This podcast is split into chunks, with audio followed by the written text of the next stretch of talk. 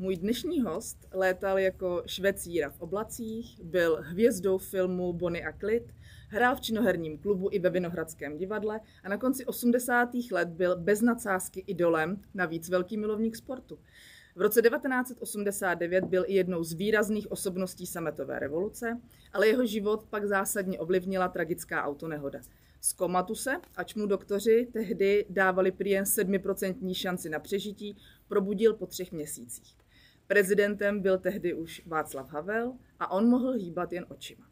Po dvou letech se ale z nemocnice dostal a ač na vozíku vrátil se k herectví, k milovanému divadlu a je dlouhodobým členem divadelního spolku Kašpar a za stvárnění titulní role v Shakespeareově hře Richard III. získal cenu Alfreda Radoka a své herecké zkušenosti předává i dál. Já moc děkuji Janu Potměšilovi, že přijal pozvání do podcastu Bubliny. Vítejte. Děkuji mnohokrát a děkuji za takové krásné antré. To jsem, se mi zdálo, že to slyším poprvé. To snad. tak ne, ne, ne, děkuji. Já děkuji. A letos je to 30 let od premiéry hry Růže pro Algernon. Měla mm-hmm. premiéru v únoru roku 1993 a Jakub Špalek vám ji tehdy napsal vlastně na tělo, dalo by se říct. A úžasné je, že vy brzy budete atakovat devítisté opakování, 900 představení. A Já myslím, že už tisíc, vidíte. Je, ještě máte před sebou Dobře. pár her, ano, ano. A je to představení, které někteří diváci viděli i 30krát a vy říkáte, že byste to mohl klidně hrát každý den. Tušili jste, když jste zkoušeli tuhle hru, eh, jak unikátní představení zkoušíte? O jak unikátní představení se bude jednat? Děkuji za, za ta slova. Vaše, když jsem o tom takhle nepřemýšlel a samozřejmě jsme nic netušili, e, byla to, byla to otázka okamžiku, kdy, kdy Jakub Špalek, kolega, kamarád a principál spolku Kašpar, jak jste ještě zmiňovala předtím ty divadla, tak jsem hrál divadle na Vinohradech no, taky no. a důležitý role a na zábradlí, ale to nevadí, to, a ještě, ještě v Rubínu a tak dále. Ale e, tady najednou přines mm, přepsaný text a říká, přečti si to, ještě s kolegou, e, naším, naším dramaturgem Petrem Hruškou. A já jsem si přečetl ten text a bylo to, bylo to skvělý, bylo to, byl to úžasný příběh a Čím podstatě... vás zaujala ta postava Charlieho? Eh, no v podstatě to pro mě bylo něco naprosto neznámého, eh, nepochopitelného a ale skvěle napsaného, ale ta původní jakoby knížečka a ta povídka ano. je opravdu jako ano. tenoučka od Daniela Kejse. Dostal se to nějakou velkou cenu Cerku, v roce ano, 63, ano, myslím. Ano. No. A on to potom přepsal do románu. A on to potom ano. ještě přepsal do románu, ale později, ano. dokonce už jsme to potom hráli a já mm-hmm. jsem si toho všiml, že i u nás to vyšlo, jako v té mm-hmm. románové podobě. Mm-hmm. Ale příběh je to strhující. V každém případě a, a neuvěřit, má v sobě neuvěřitelnou sílu zakódovanou. A, Jenom možná prozradíme, že je to příběh mentálně retardovaného Charlieho, ano. který má IQ 68, na počátku, ano. Ano, ano. A potom podstoupí operaci. No a jediný důležitý moment je, že chce být chytrý. Ano, ano. A on potom na chvilku i velmi chytrý je. Ano. Ale tu genialitu ztrácí a vlastně se s tím musí nějakým způsobem vyrovnávat. To nechceme prozrazovat. Ano. Kdyby jsme představení ještě hráli, jakože doufám, že někdy na to dojde. Ale je to tak. Nicméně ten příběh je, eh, mám pocit, zpětně o všem, co člověka v životě formuje, co potkává, kde se musí rozhodovat a kde musí nacházet v sobě sílu mm-hmm. jít dál, pokračovat. A tu Charlie teda má. A je to geniálně napsaný, to, jak se k tomu světu chovat, co, co se všechno naučit. Ča- co vás Charlie naučil? no, já myslím, že Charlie to byl úplně dar z nebe, protože, protože Eh, jeho způsob uvažování a neustálá touha jít dál a touha jakoukoliv překážku vlastně nebrat tak, že je to konec, že pořád má v sobě eh, motor nadšení a, a vůli jít dál, znovu a znovu začínat. Mm-hmm. Znovu a znovu začínat, tak to myslím, že je to, to máte ale společné. nejpodstatnější, nejdůležitější. A v té době, děkuju, eh, asi ano, protože v tu chvíli jsem sám prošel uh, okamžiky, kdy jsem neuměl si sednout na vozík, ano. nebo když jsem se konečně probudil po dlouhém bezvědomí a podobně, tak mě došlo a, a jsem za to šťastný, že vlastně všechno je v pořádku, že jsem mm-hmm. v mhm. podstatě po šanci dostal, že ano. jsem jako zůstal naživu. Že to nebylo úplně jistý, ale že i když jsem v tu chvíli nemohl chodit, ležel jenom dlouhou dobu bezvědomí a tak dále, tak přesto jsem zůstal naživu a měl tu šanci dál.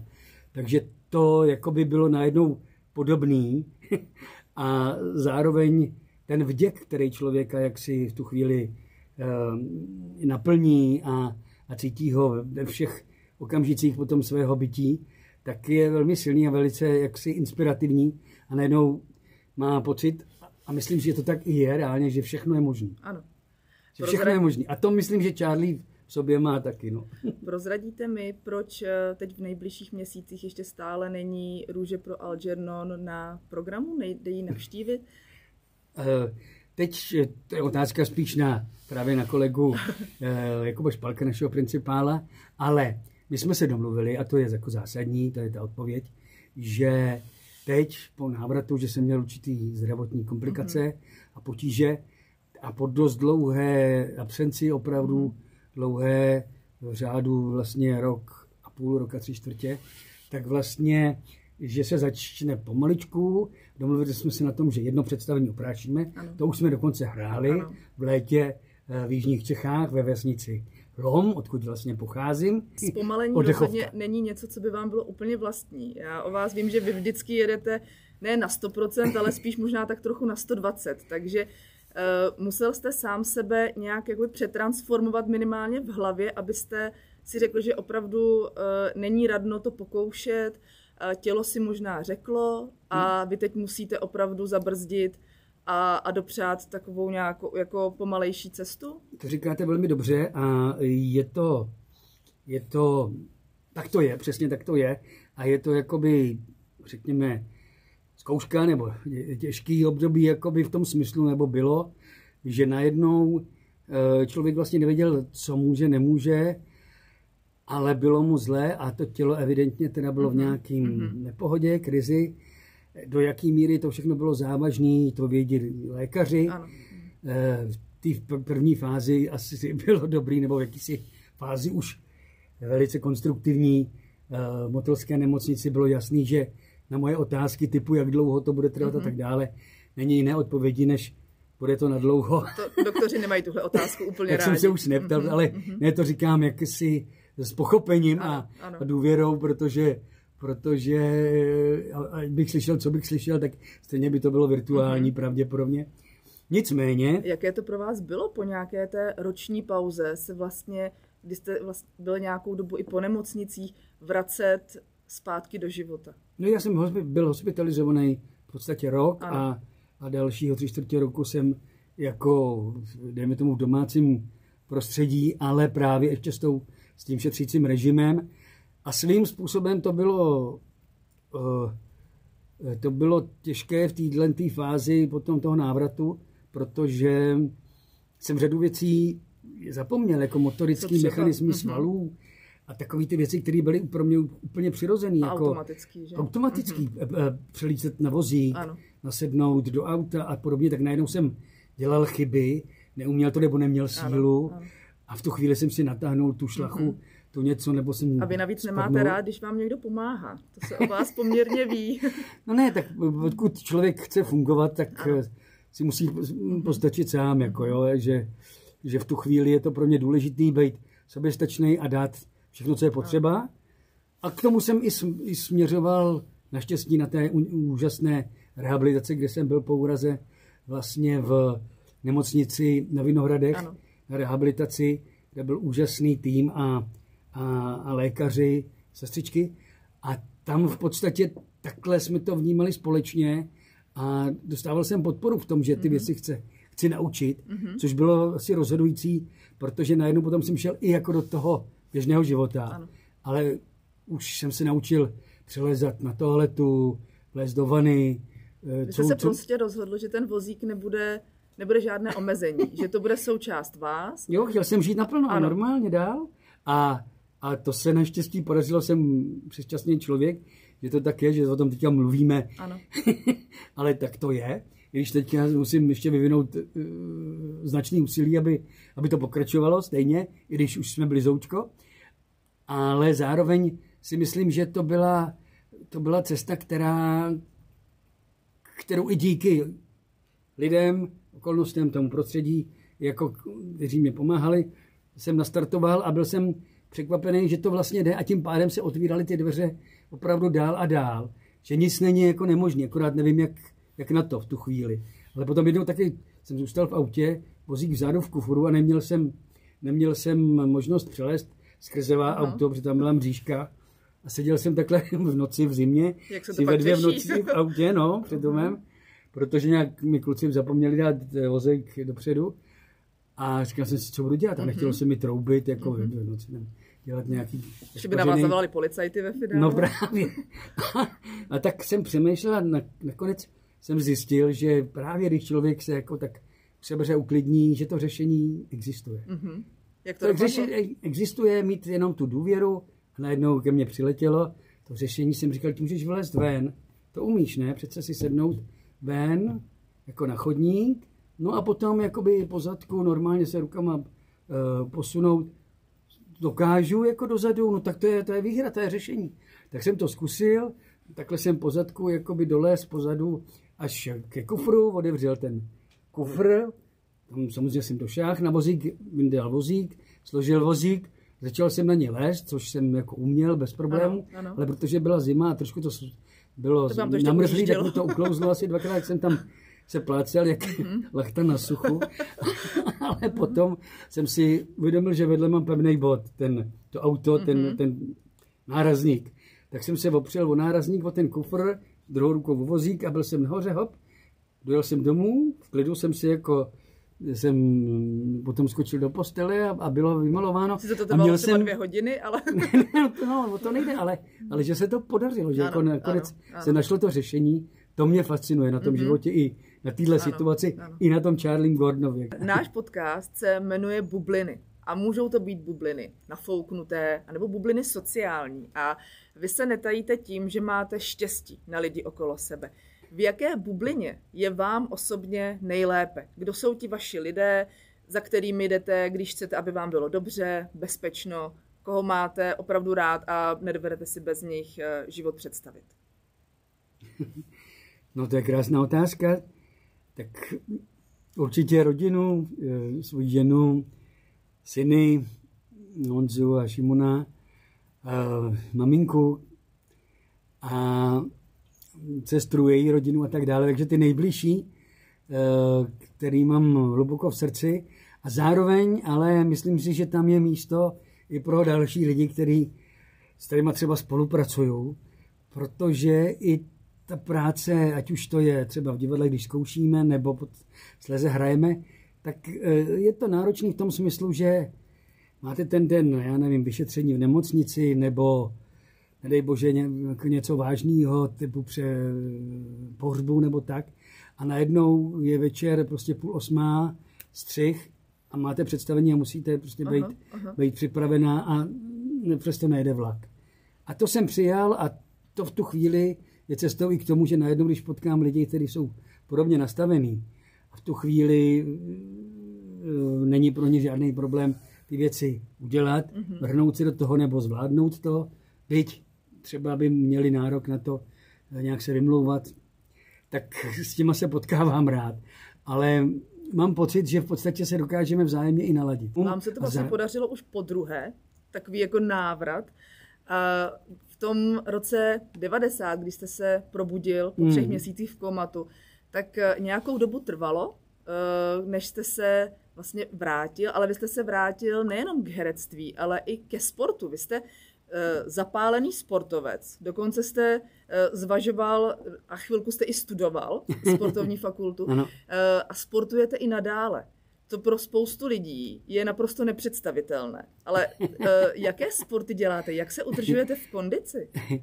Eh, No teďka zrovna je to ještě právě taková Ano, jakoby ano. fáze, kdy teprve se k ním jakoby vracím, ale třeba handbike, kolo Mhm. na ruce, už teďka se mám pořádko, na něm už se svezu, tak zatím ještě tak jakoby eh, bády, bády, lehce, jenom taková, Jasně. taková projížďka, ještě žádná trasa nějaká dlouhá, ale potom, S tou mám problém já.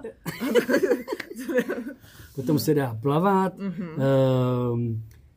Samozřejmě jsem byl obrovsky nadšený, když jsem zjistil, že se dá lyžovat, Mhm. že existují monolyže. Že jste pro spoustu lidí na vozíčku i obrovskou inspirací, takže to je, to je neskutečné. No pak jsem třeba zjistil, že, děkuju, pak jsem třeba zjistil, že existuje basket a kluci mi tam zvali, tak jsem potom s nimi šel na nějaký trénink a zjistil jsem, že to je výborný takový široký vozejk, kola pěkně do šířky, abyste tam měla stabilitu.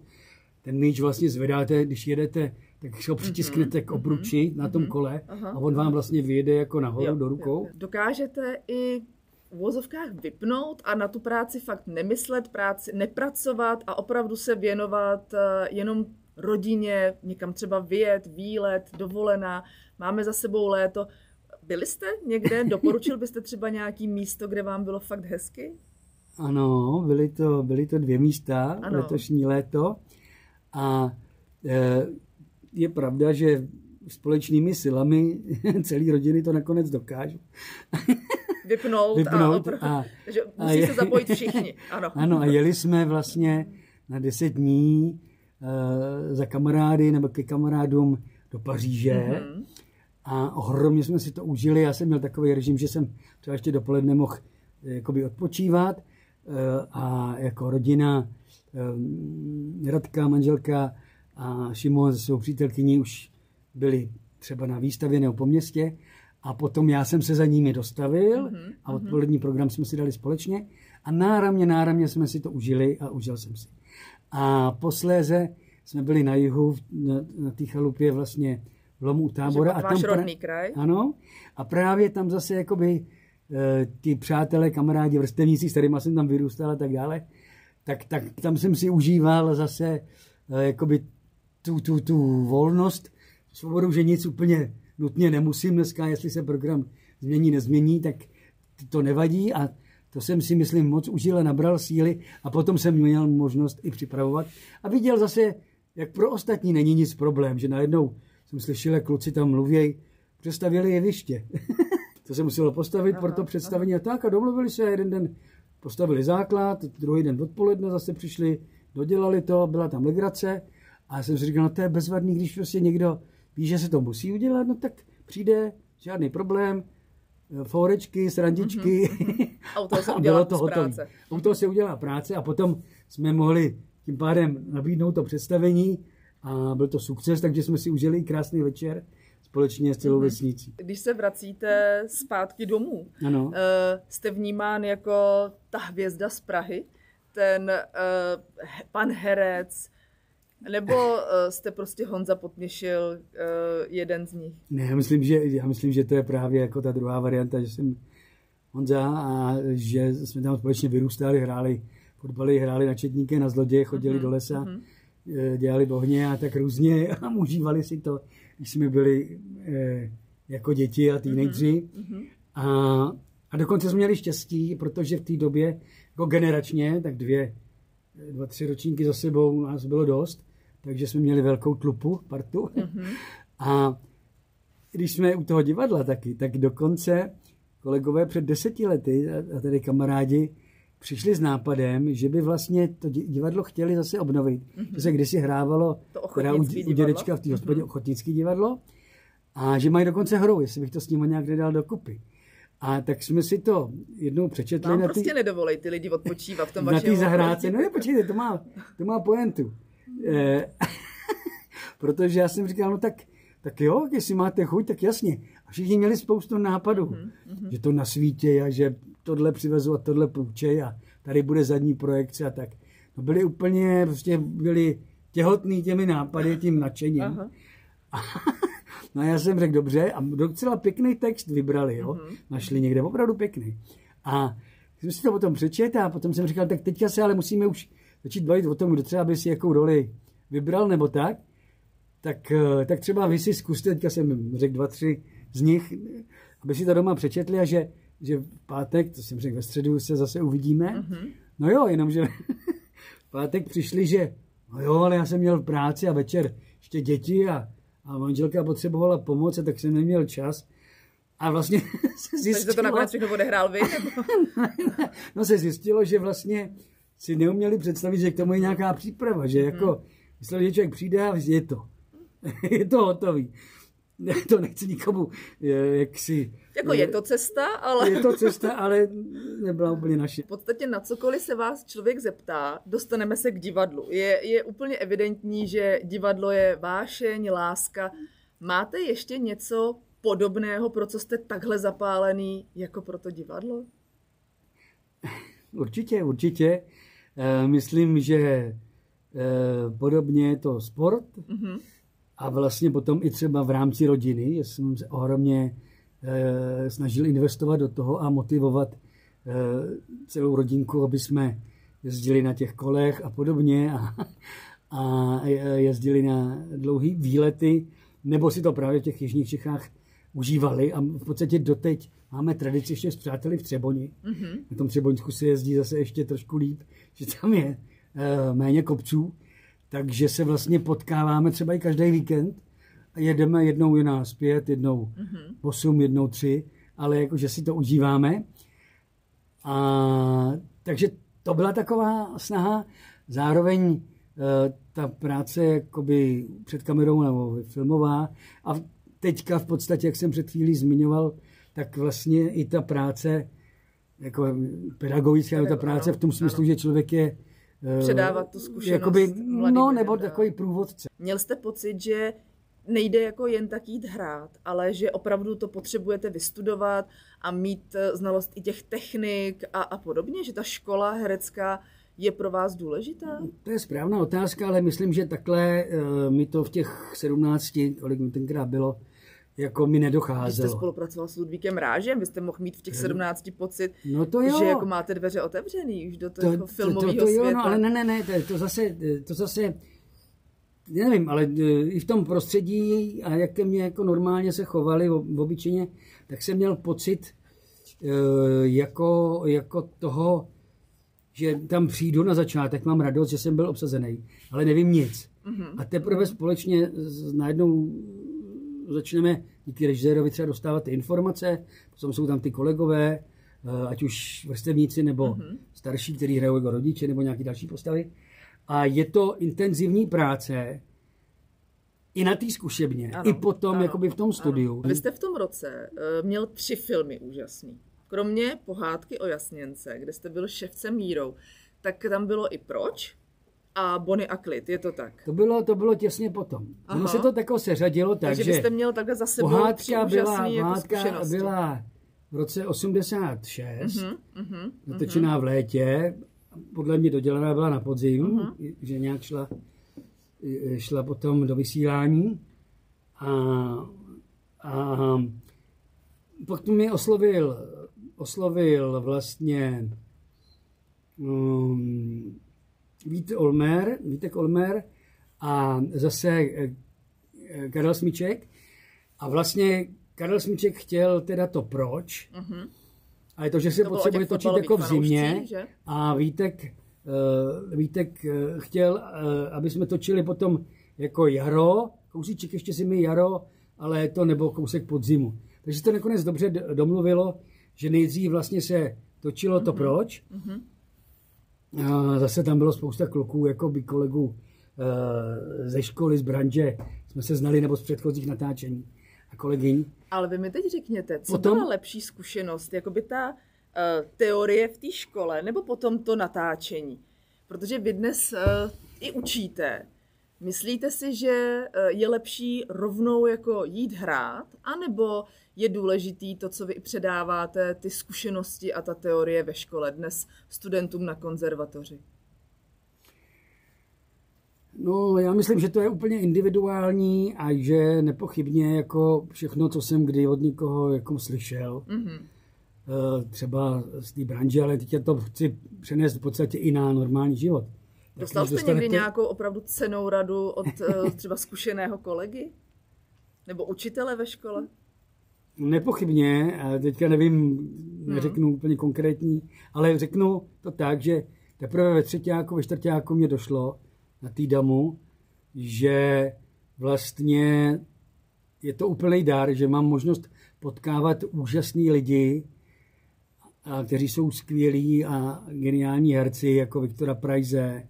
To byl váš uh, učitel, že? Jo, Jardu mm-hmm. Satoranskýho třeba a další a další. Uh, paní Krešlová na pohyb vlastně mm. jako je neuvěřitelná to dáma, taneční mistrině. Najednou jsem třeba točil bakaláře s panem Menšíkem, no a to mm. byla neuvěřitelná záležitost, když uh, tu lokomotivu, když on tam přišel a úplně se to celý rozsvítilo. Jsme mm-hmm. točili nočky tam u Kolína na té na železniční trati.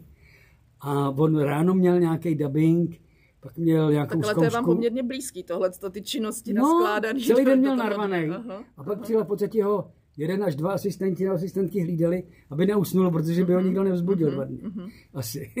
No, ale přitom byl úžasný a ta jeho energie sálala a byli jsme ohromní jako kamarádi v uvozovkách, když to takhle řeknu, jsem se cítil úplně svobodně a úplně bezvadně. Mm-hmm.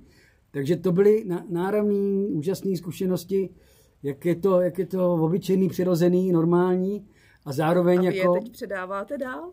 Vy teď učíte na Pražské konzervatoři mladé nadějné herce. Uh, úplně mám poslední otázku. Já jsem na začátku říkala, že jste pedagogem. Uh, řekněte mi, kdybyste měl dát těm mladým lidem Eh, kteří touží a mají ten stejný sen jako vy, být hercem. Jednu radu. Co byste jim poradil?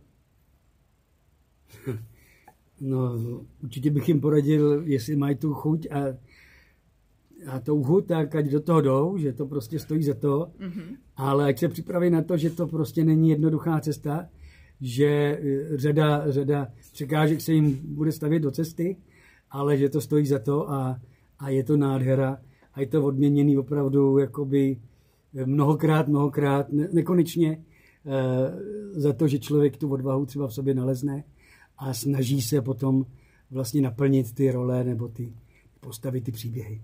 Děkuji moc krát. Eh, hostem Bublin byl Jan Potměšil, herec a pedagog. Já vám moc krát děkuji, Jan, děkuji že jste moc. přijal pozvání. Děkuji vám. Děkuji. Naschledanou.